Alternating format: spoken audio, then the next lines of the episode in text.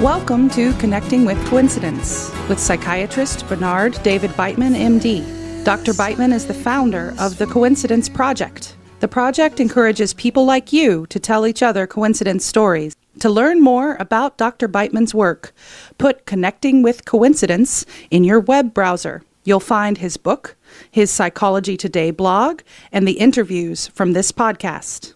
And now, your host, Bernard Beitman, MD.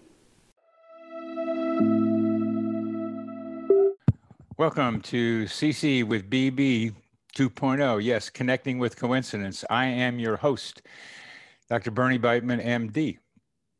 If you wish to support us here at Connecting with Coincidence, please like and subscribe on uh, because increasing our subscriber numbers increases our reach. And those of you watching us on YouTube, write us one of your coincidence stories, please. We will reply. Coincidences help to direct many of us on our life paths.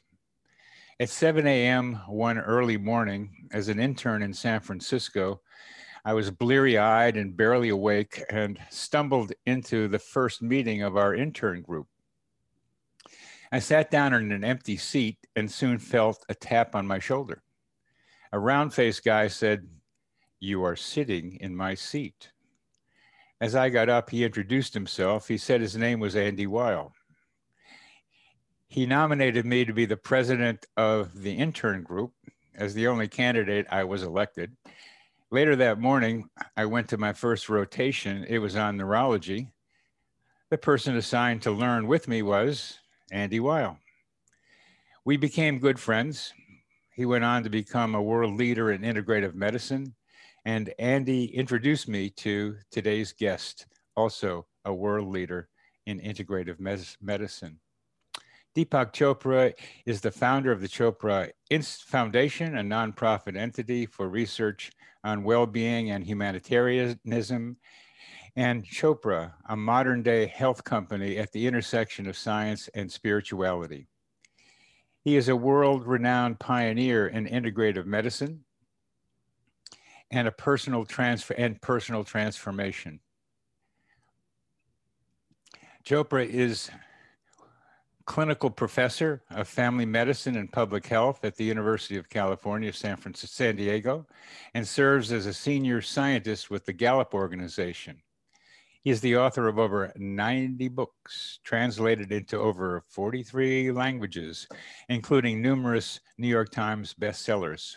For the last 30 years, Chopra has been at the forefront of the meditation revolution, and his 91st book, Total Meditation with Harmony Books, helps to achieve new dimensions of stress free living and joyful living.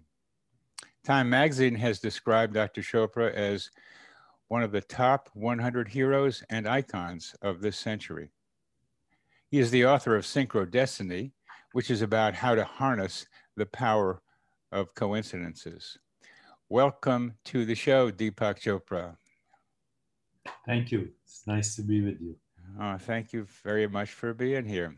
Now, one of the great things about your book, Synchro Destiny, is that's your personal revelations about things that happened to you, starting when you were a child and your brother and his illness. Uh, but as time's gone on, you've had a lot of experiences with uh, synchronicity that have helped shape your life, kind of like the way we've just met uh, through Andy and those coincidences. Could you tell us one of your best stories about you and synchronicity? Yeah, I'll tell you one of my best stories about synchronicity. So the year is 1985, and I am a fellow in endocrinology metabolism in Boston. Um, I have uh, done some training at Harvard, BU, Tufts University. I'm also a junior faculty member uh, at that time uh, at Tufts Medical School. And I have been practicing meditation for a while. And uh, a, um, a, student at Harvard uh, uh, Business School tells me that Maharishi Mahesh Yogi, the person who founded the Transcendental Meditation Movement, is going to be in uh, Washington, D.C., and uh, that I might enjoy listening to the lecture. So I take a flight with my wife, Rita. We leave our children in Boston, um, very young. One child is for six years, the other is uh, whatever, you know, under 12 with babysitters, and we go to Washington. The conference is actually quite boring. So I didn't enjoy it at all. And uh, I decided in the middle of it um, that I should leave. and so I signaled to my wife, Rita, we're going to leave, but I'm going to the men's room uh, first. And then as I come out, we'll just head out for the airport. So I come out of the men's room, and precisely at that moment, Maharishi Mahesh Yogi, the person who brought meditation to the world, at least in my eyes, he brought it to the world, you know, massive scale. You know, talk about scaling meditation. Um, he did. so I'm coming out of the room, and he's stepping out of the conference room to go to his room. Apparently, the conference is over, the boring conference. So he sees me, and uh, I'm apparently the only Indian in the crowd. So, you know, he's Indian, I'm Indian. So he says, How are you? I said, I'm fine. He's come upstairs for a little while. Uh, let's talk. And I said, I have to rush to the airport because I'm going back to Boston. He said, just come for a few minutes. One of the best parts of that story is his picking you out and yeah. you're coming out of the bathroom when he is kind of when he is passing by at precise moment. It couldn't have been 30 seconds earlier or later. I love those things because those 30 seconds make such a difference. And yet, part of what he had to do was reach out to you. It's you can have these crossings, but unless somebody acts, nothing happens. That's very true. And I wonder what made him act besides that you were both Indians there. And do you ever ask him? Uh, yeah, later. But let me tell you what the story hasn't finished. So I know, I know. So I, I let's keep going. Yes. Yeah, so you know, we go up, and he asked me what I do for a living, and I said I'm an endocrinologist. I teach at uh, various medical schools. I have a starting a private practice, etc., etc.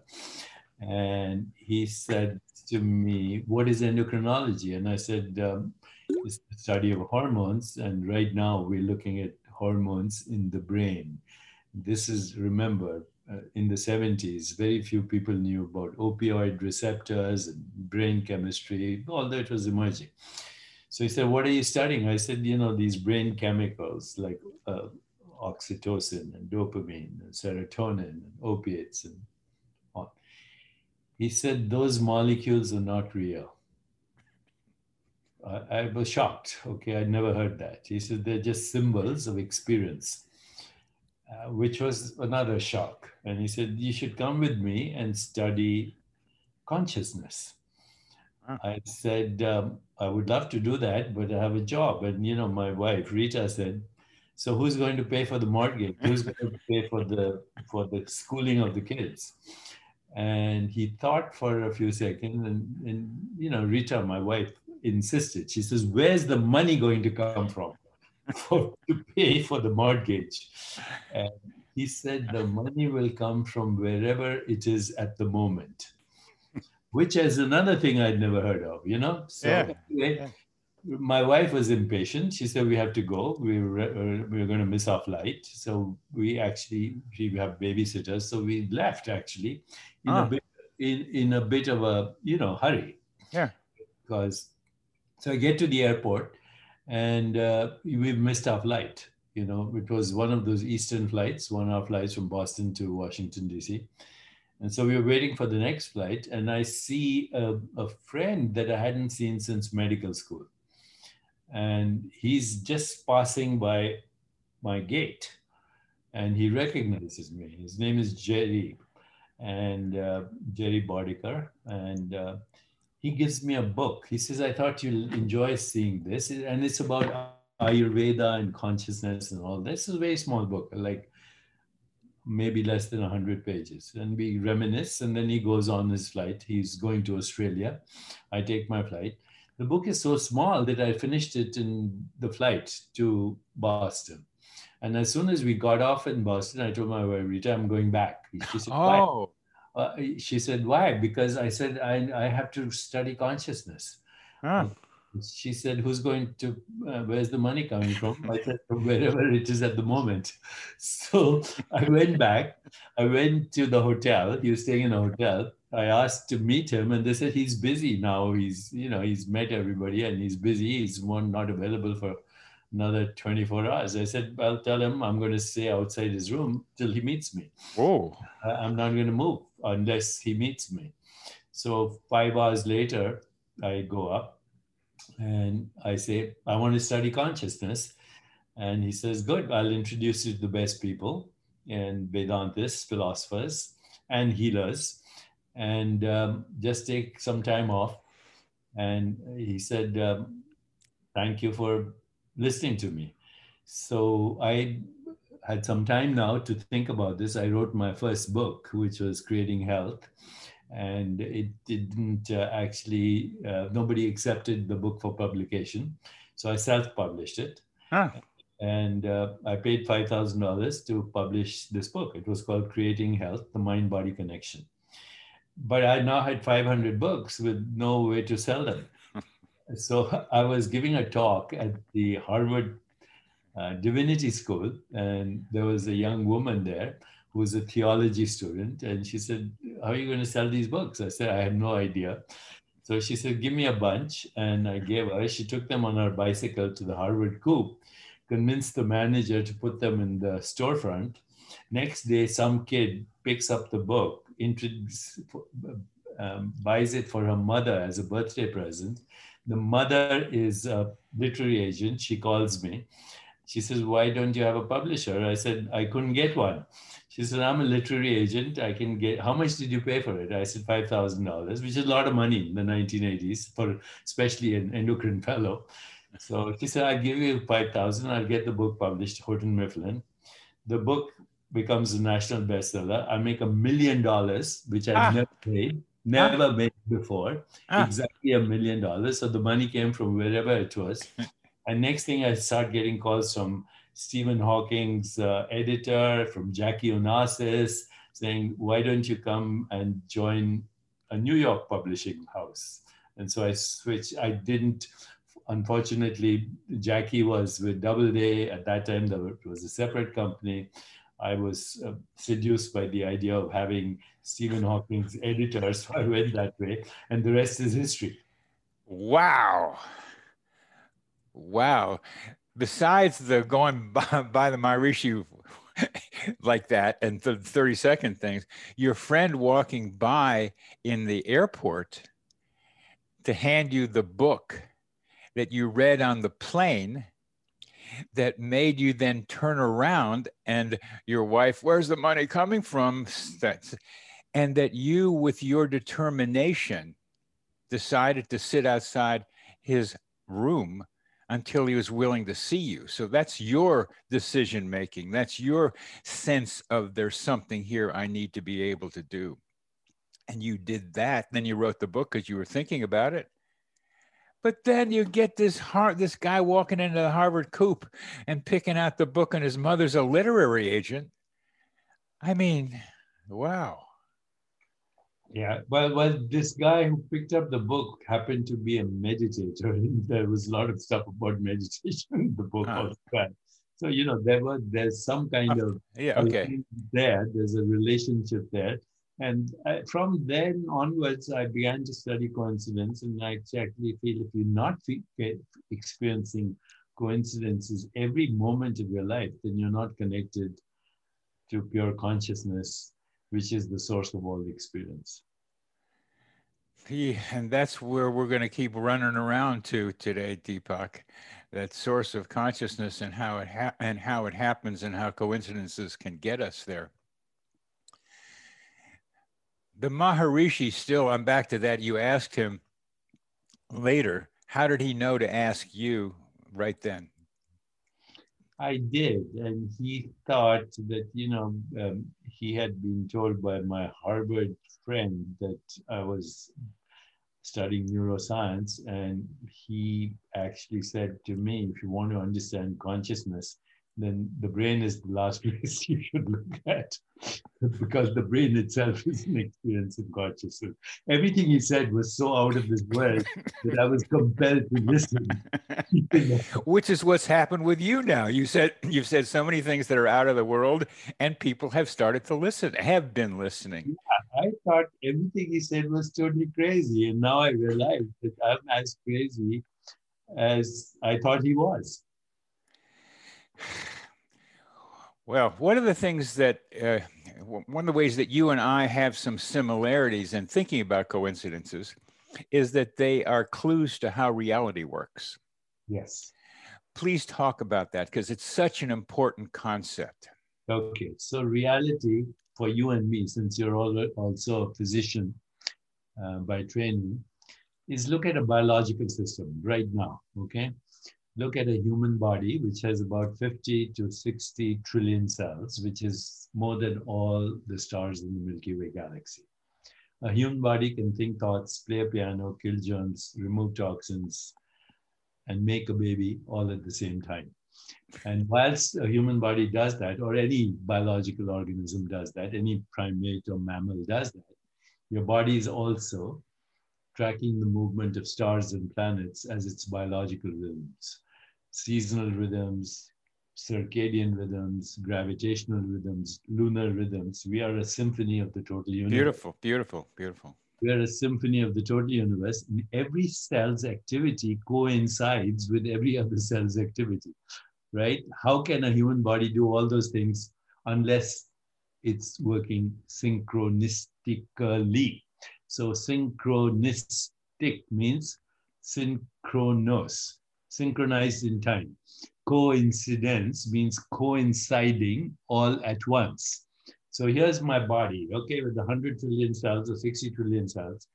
The stomach is digesting food, the heart is pumping blood, the brain is sending signals to the body, the immune system is doing what it does, hormones are being self regulated, all happening coinciding, all synchronistic.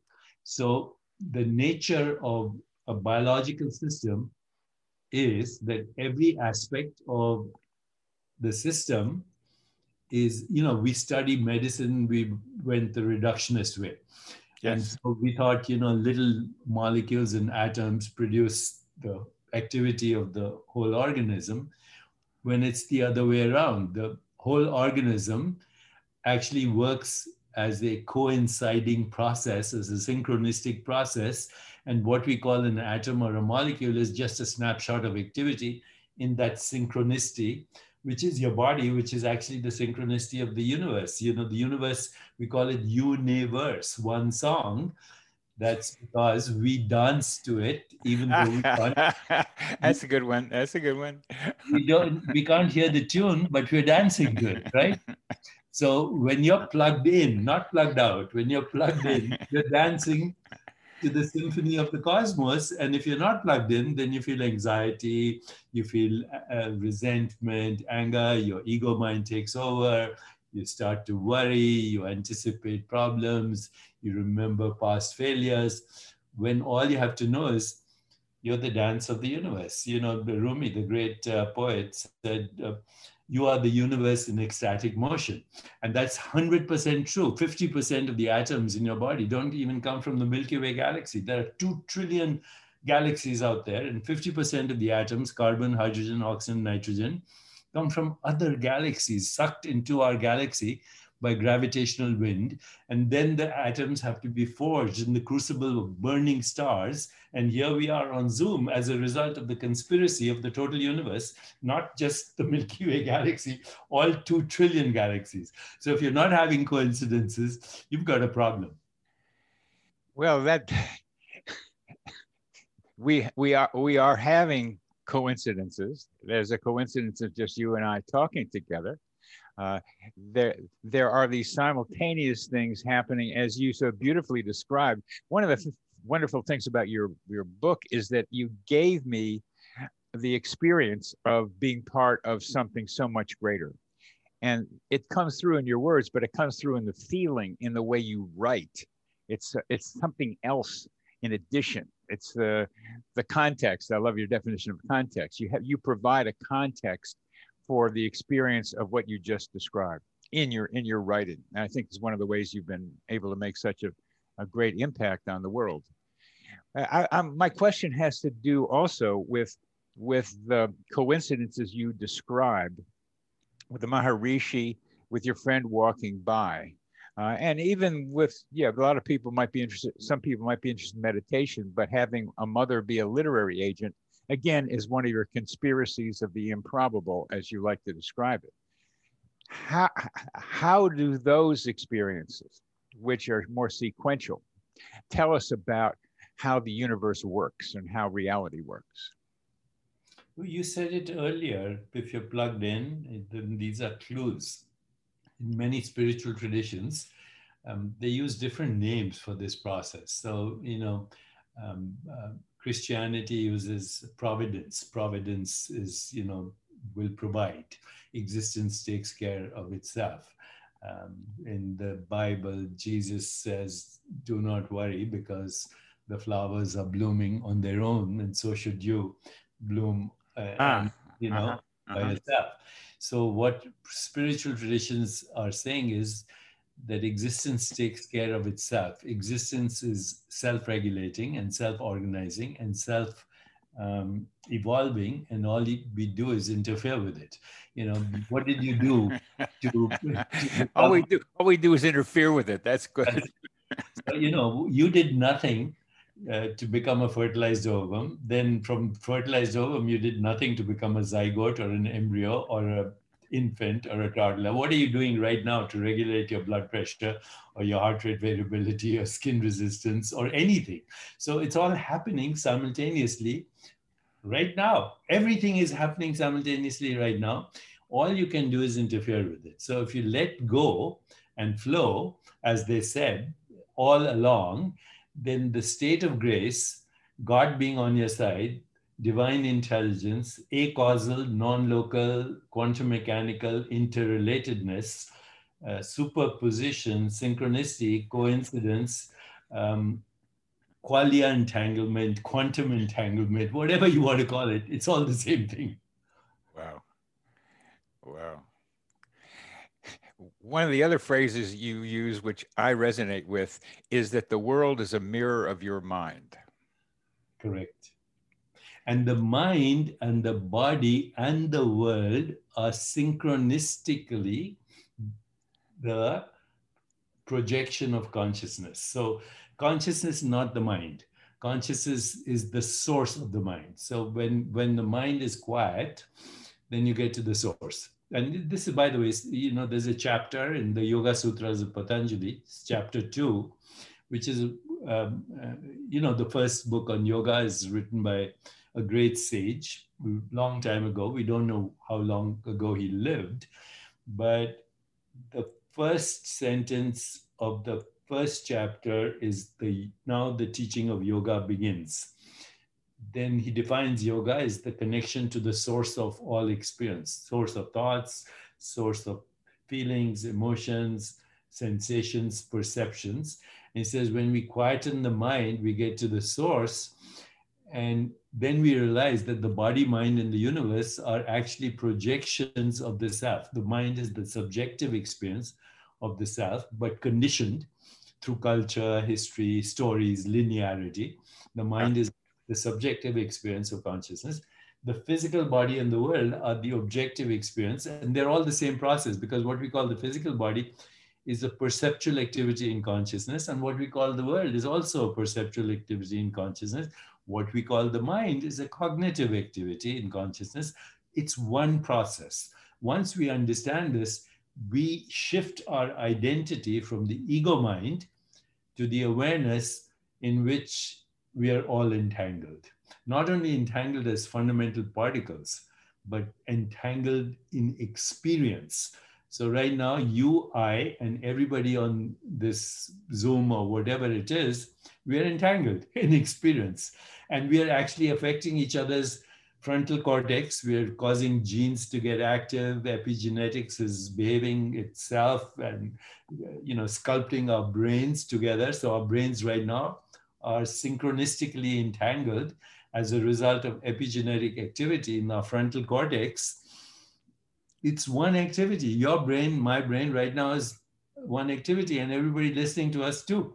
So we forget this because we have this subject object split, which is actually a very naive idea that there's me and there's the rest of the world, because what I call me is one expression of the total universe. That is very clear as you are describing it. Uh, and I think using coincidence awareness can help people move along in the direction that you are describing. And for me, coincidences have been a, a step ladder into getting to higher consciousness, to be able to realize things that are more. And part of what I'm doing with the Coincidence Project is encouraging people to tell their stories so that they can be able to start the step ladder towards being able to understand what they're part of, that we're, we're all part of something that's the same. And we experience it from different perspective, but it's all us in this. Yeah how can how can we, we help people become aware of this way? Med- one of the things you say so nicely about meditation is in between in the gap between thoughts. I love that. In the gap between thoughts you can get out into higher space. I think of schumann resonance which we're oh it's just all around us and theta waves as that that when we get to those theta waves we can get out of our minds into what's something more beyond us. As that how can coincidences help people become aware and participate consciously in the greater awareness of which we all are a part? Yeah so this is where i personally make a distinction between belief and faith so I believe, I say I believe, would say. I believe, I believe, yeah, okay. belief is a cover up for insecurity. So if I asked you, you know, do you believe in electricity? You'd say that's a ridiculous question. I'm using it right now on Zoom, electricity. So I don't have to believe in it. It's my experience, right? If I asked you, do you believe in gravity? You'd say it's my experience, you know, otherwise I'd fly off into the stratosphere. So belief does not require, you don't require belief in order to access truth, but you do require something called faith. And faith is the certainty of the invisible without which the visible would not be possible. So the invisible is in the gap between thoughts. It's in the gap between every experience. It, it's what we call I am. Now, it's every religion says that. You know, Moses asked the burning bush, What's your name, God? And God says, I am that I am. Jesus says, Before Abraham was, I am. You look at all the great spiritual traditions, they say, I am is fundamental reality before I'm Deepak Chopra, or before I'm sad, or before I'm happy, or before I'm feeling pleasure, or before I'm feeling pain. I am is the field of infinite possibilities. It is already synchronistic. It is already coinciding. It is governing the symphony of the cosmos. And all you have to do is go beyond your conditioned identity as the body mind to the source of all experience. In that stillness, introduce an intention, detach from it, and again go back to the stillness. Because the stillness is fundamental, everything else is an experience. And if you are in the stillness, then the experience will be synchronistic. So that is the very basis of I am that, you are that, all this is that, I am that, you are that, all this is that, I am that I am. And I am is God's language. Everything else is a poor translation. And if you don't want, that's by the way, that's a quote from Rumi, the great poet. Everything is a poor translation. the only translation that is really accurate is the experience of synchronicity. So when somebody experiences a coincidence, a synchronicity, some like the ones we have been describing, it's an yeah. anonymous message from the divine, whether you want to call it the grand unified field or, you know, the God that Abraham was talking to, it doesn't matter. It's the source of all experience. And how, how does a person here in three dimensional reality with very little faith in be in the be in the invisible that makes the visible possible how do how do us chickens down here experiencing the awe the, of an amazing coincidences get to where you are describing the reality of reality is yeah so there is one good word that i like to use and that is kind of a like what it's a sloppy word for most people too sentimental it's called love. Oh, love that one. okay. Yeah. But love, yeah, is not love not as a, not as a mere sentiment, not as a mere emotion, but as the ultimate truth at the heart of creation, which is we are members of one body, we are members of one mind, and we are members of one consciousness. When you recognize that, then there's nothing to anticipate, nothing to regret, be present in this moment, notice the clues, and take advantage of the clues. So every coincidence is a clue for another coincidence, and that is a clue for another coincidence. So pay attention, number one, to coincidences. Number two, let go of your resentments against the world or other people because everybody is doing the best they can from their consciousness, from their level of consciousness. And so don't have resentments or grievances or this idea of I have to, you know, get even or whatever. Focus on empathy because when you have empathy, you resonate with people, compassion, you have the desire to help people. And then, you know, once you have empathy and compassion, automatically you have joy. And then you have love, as I said, not as a sentiment, but love that leads to action. And the action is you do something for the whole entanglement. And for me, that, that seems very simple things. Pay attention to what's happening around you and what's happening inside your body. Affection, let people know you you care for them. Appreciation, be grateful and have a purpose. And acceptance, don't try to change anyone because it's perfect as it is. How do synchronicity, coincidences help people find that li- that life purpose you just mentioned? Yeah, so you know this is very important. What we just because we as biological organisms, humans of course are exceptional, but every biological organism is goal driven. Every biological organism. Everyone, yeah. Yeah, is goal driven.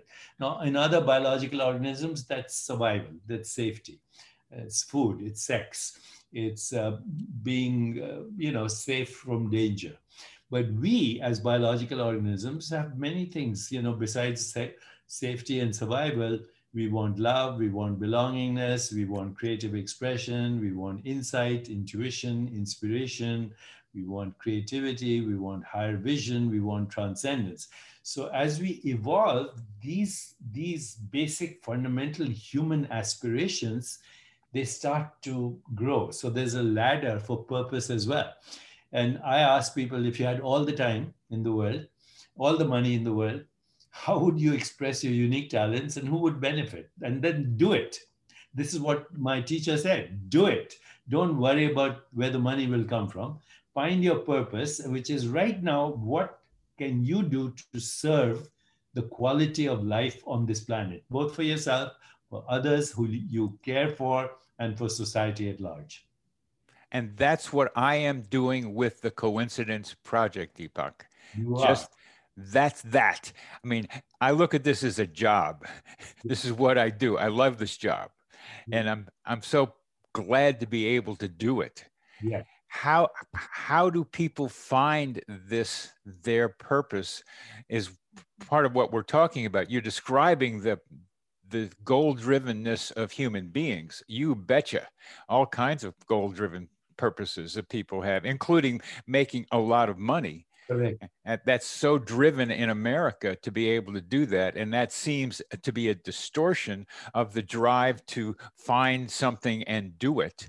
Yeah. How do how do people find that role that you just described that I am trying to do that you are definitely doing of trying to help people with your what your talent is to find compassion and ultimately love and interconnectedness? So there's a lot of answers to this, um, but the most fundamental answer is um, measure success not just by money. Money is one aspect of success, but there's also uh, a beautiful quote from Bob Marley that I've never forgotten. He said, Some people are so poor, all they have is money. Um, so if you are so poor that all you have is money, that's not a measure of success. Success is the progressive realization of worthy goals. It is the ability to love and have compassion.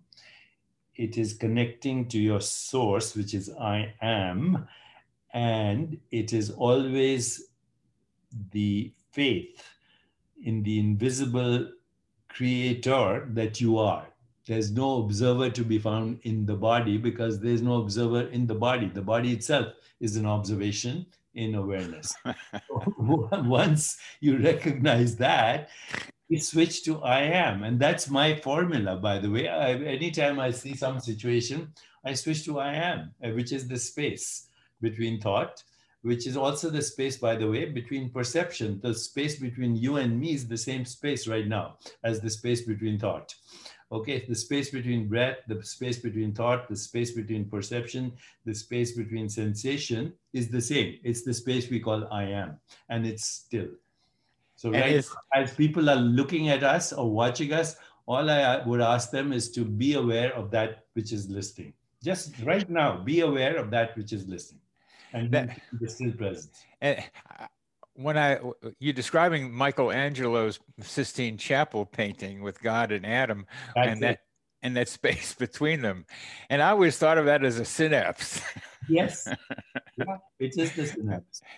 It's that space between where everything is. It's where nothing, not it's nothing that's everything. And yeah, now, you raised a very important point. You know, people. I go to all these conferences where they talk about mind and body. Then you ask them, "What is the mind?" Nobody can tell you what the mind is and where is the mind nobody can tell you that either so you know a long time ago dan siegel who's a neuropsychiatrist who's a good friend of mine he actually gave a very good definition of mind he said huh. the mind is an embodied the mind is an embodied and relational process that regulates the flow of energy and information in an ecosystem of living beings. So beautiful, right, beautiful. Yeah, I mean, I kind of modified that a little bit from. Would, would you would you do that again, Deepak? It's, it should be a song. Uh, that, that, no, that's it's not the original definition by Dan Siegel, but I kind of modified it. Well, the the Beatles songs have gotten modified, so go go ahead. So the mind is an embodied embodied. It's in the body, not just in the brain, because in the brain it speaks in English with an Indian accent. but in the body, it only speaks as information and energy. So the mind is embodied and relational. It's an embodied and relational process that regulates the flow of energy and information in an ecosystem of living beings. And so right now, that's what's happening. Our minds are entangled, they're embodied, they're relational, and they're on Zoom. and I can feel some of your energy this way. There's no location for this thing that we call the mind.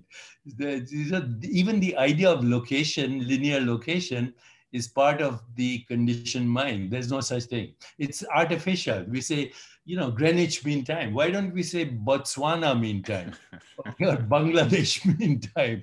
Well, latitude and longitude. I mean, we made it all up. Green, you know, Wall Street, uh, money. These are all constructs. There, there's no reality to any of this. The reality is only synchronicity, period.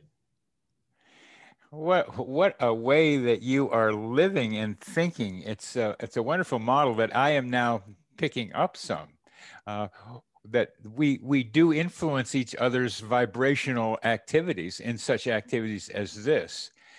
One of the problems that I've run out, run into, I, have got a, a, new book uh, on coincidences that in which I try to make it somewhat scientific by categorizing various aspects of them. Um, And one of the things I've come up with is what be negative coincidences that not all not all coincidences work out positively for people. And there's usually the answer that maybe you wait enough time and it will come out well for you. And that's true sometimes, but sometimes it's really a long time before the negative consequences turn into something positive. I wonder if you could comment on the on the possibility and reality of negative coincidences. Well, it's very simple. Consciousness doesn't use thought. Consciousness in its fundamental activity is just attention and intention. That's it. If I lift my hand up, I first have to have the attention and the intention. Otherwise, no activity is possible. Whatever you put attention on, you will energize, and whatever you intend will happen, period. So if you worry about what can go wrong, then that's what is going to happen. The negative coincidences are going to be uh, uh, propelled into manifestation because you are focusing on what can go wrong. On the other hand, and then that also produces anxiety and depression and hostility and anger, you get disconnected. But if you focus on what you want instead of what you don't want, and at the same time, focus on love, compassion, joy, empathy, equanimity, and some kind of service, I don't think you should have any negative coincidences. The negative coincidence is just focus in the wrong direction. And they are clues that you're in the wrong, you're moving in the wrong way. You're actually sacrificing yourself for your selfie, basically. See, when we identify with the body mind, that's our selfie. When we identify with the self, the self is I am, which is the only constant factor in every experience. So, you know, if I asked you what happened to your childhood, it doesn't exist. It's an, it's an imagination. What happened to your teenage years? It's a dream. What happened to yesterday? It's a dream. What happens to these words by the time you hear them? They don't exist. So all the time we are actually behaving and acting in that which doesn't exist. The only thing that exists is timeless now. And if you are making choices in timeless now that move you into the direction of interconnectedness or entanglement through love, compassion, joy, equanimity, truth, goodness, harmony, and beauty, you're all set. You are studying the interface between science and spirituality. Mm-hmm. Where does synchronicity fall into that? You've kind of alluded to that in a lot of different ways, but just another yeah, way of so, you know current science, and you know I say this with deep uh, humility, but current science, including the best science, you know, including Einstein's theories of general relativity and uh, you know special relativity, including quantum mechanics, all these sciences are based on what can only be called naive realism, which means science does not describe reality at all. It creates models of reality based on our interpretation of perceptual experiences. So the three problems creates based on perceptual experiences. It creates models of reality based on perceptual experiences. That's great. Continue, please. Okay. So now perceptual experiences are all magical lies because, you know, mind right now, my perceptual experience tells me the earth is flat. Nobody believes that anymore. My perceptual experience tells me that the ground I'm standing on is stationary. I know it's spinning at dizzying speeds and hurtling through space at thousands of miles an hour. My perceptual experience tells me that you are a three dimensional solid body in space time. Well, that's 1% of who you are. You're proportionately as void as intergalactic space. If I could see you as you really are, I'd see a huge emptiness with a few scattered dots and spots. And those scattered dots and spots are also made of emptiness. So emptiness of formlessness or invisible you is the only reality. Once you start, and that's I am by the way. That's I am before I'm this or that. And what I'm this or that is based on a perceptual experience, which is a magical lie. It's all a lie. Okay, so now you can upgrade the illusion through synchronicity or you can downgrade it through fear, but it's still an illusion. You know, what's his name? Wittgenstein said, uh, Our life is a dream. We are asleep. Once in a while, we wake up enough to know that we're dreaming. So, who do we wake up to? Is the dreamer. The dreamer is invisible, and everything that's visible is a perceptual lie, but good enough. You know, I some people like to go to good movies. Some people like to go to. Uh, yeah. Some people like to go to tragedies and horror films because they love heebie-jeebies. Yeah. you know? it's entertaining this this illusion yes it's treat the world as a play and as a magical lie and be in the world and not of it that is synchronicity you know that is what Teilhard de Chardin, the great Christian theologian, said, we are spiritual beings having a human experience. The spirit is invisible. So the scientific model is based on three false constructs. Number one, subject-object split. There's no such thing subject and object are one activity in the universe. Number two, uh, a materialistic ontology that matter is the fundamental reality of the universe when no one's actually proved the existence of a substance called matter. We call matter is the name we give to our perceptual activity. That's all. Um, but you know, this perceptual activity is different in different species. What does the world look like to an insect with a hundred eyes? I can't guess. What does it sound to a bat that moves through the echo of ultrasound? I'm guessing. So there's no physical world out there. What we call the physical world is a human construct in human consciousness based on interpretation of perceptual activity. So naive realism, that includes all these great scientists, Einstein and all the great scientists, they believe in three things which are not true. An embodied observer, there's no such thing. The body is in consciousness subject object split, which is artificial, and matter as the ontological primitive of the universe, which no one has proved that matter exists. It's, these are useful constructs for creating technology, VR, augmented reality, Zoom, and all that, but they have nothing to do with reality. Science is a model. That's all it is for a limited amount of experience through perceptual activity as interpreted by human beings. So do not give too much credibility to science.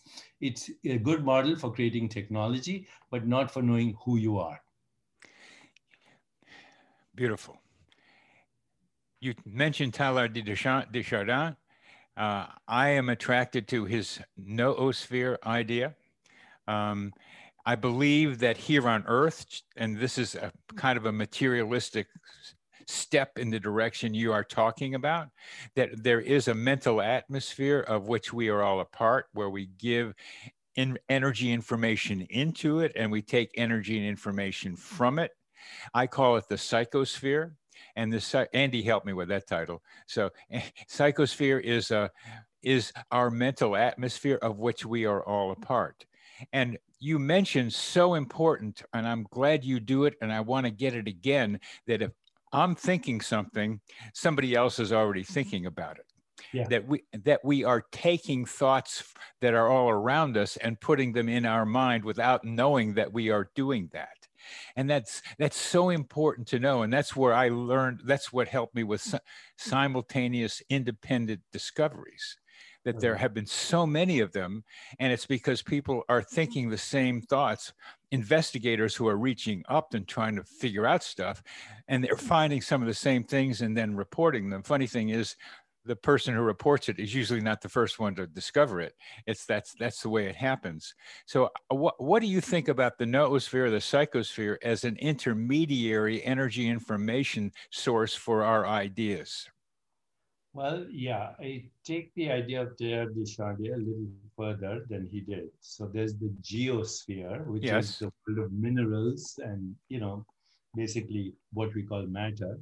Then there's the biosphere, which is biological organisms. Yep. Then there's the psychosphere, which you just spoke of. And then there's the theosphere, which is theosphere. Ah, okay. ah, Baruch Hashem, yes. then it, the, the biosphere, the geosphere, and the psychosphere are entangled modifications of the theosphere. and also, by the way, there's a hymn in the Rig Veda which says this very beautifully. It says, Let noble thoughts come to me from every side. That's a hymn. So my thoughts are not my own. They already exist in the matrix of the psychosphere. And that means to me that this conversation, for example, goes out into the psychosphere with its energy and information and becomes something that people can tune into without knowing they're tuning into it. 100%. And the more we talk about it, the more we expand our awareness of it, the more it'll happen. So, what you're doing is a very good project because we can only change that which we are aware of. And right now, we have a very small, restricted idea of who we are. We think of ourselves as skin encapsulated egos dragging a body and bone, or we think of us, we've squeezed ourselves into the volume of a body in the span of a lifetime, and we are terrorized by death, which is another false construct, because that awareness doesn't die. Only the activity of awareness is born and it dies every second. Right now, my last thoughts are dead. Okay, the what happened 15 uh, seconds ago doesn't exist anymore. So you know what we need is not freedom from the unknown. We need freedom from the known because the known is the prison of past conditioning. Freedom from the known rather than freedom from the unknown. Yes, yeah. sir. The known is what has squeezed us into the idea that we are in a body squeezed into the volume of a body in the span of a lifetime, that's a false construct. There are I, one of the people who is a coincidence ambassador in my group um, has been able to tell me that she is an intergalactic ambassador, She's and that right. she, we all are. That's what I think. Um, we well, if we i'm out and i'm finding other people who are saying i am an intergalactic ambassador uh, and synchronicity people are in that direction but don't know it I but what is an 50% of the atoms in your body come from other galaxies we That's are stardust Galactic. we are stardust yes we are stardust awareness pardon Star, stardust with self-awareness are we the universe? Are we created so the universe could become aware of itself? Is that the work we got here? Okay. Yeah, the universe wanted to know itself, and so let's try this experiment called Homo sapiens. That's us. That's us. What do what do we do now with so much apparent catastrophe happening in this world? I think it's very important right now for us to collectively harness the, the power of synchronicity to move in the direction of a more peaceful, just, sustainable, healthier, and joyful world. We do not fight the darkness, we just bring in the light through these conversations. And how do we do that, Deepak? That's what I'm doing, just what you just described, to be able to. The, just those stories that you talk about, let's make them, you know, let's pervade all of space time with those stories. That's all. That's all we need to do. So I think that tell a story, there's someone who has another story exactly. that's what. That's yes. That's yes. That's yes. So I, I, our motto is: after you talk about the weather, tell a coincidence story. That's it. Well, you have gone a long way in this conversation with me to help that to happen. Thank, Thank you. I'd Thank like to stay connected. Let's continue these conversations, bring them to the world, and let's be the change we want to see in the world. That's us. That's Thank us. you. And I will follow up with you on that. Thank you very much, Deepak. Thank, thank you. This psychosphere is our mental atmosphere like a hologram. cosmic consciousness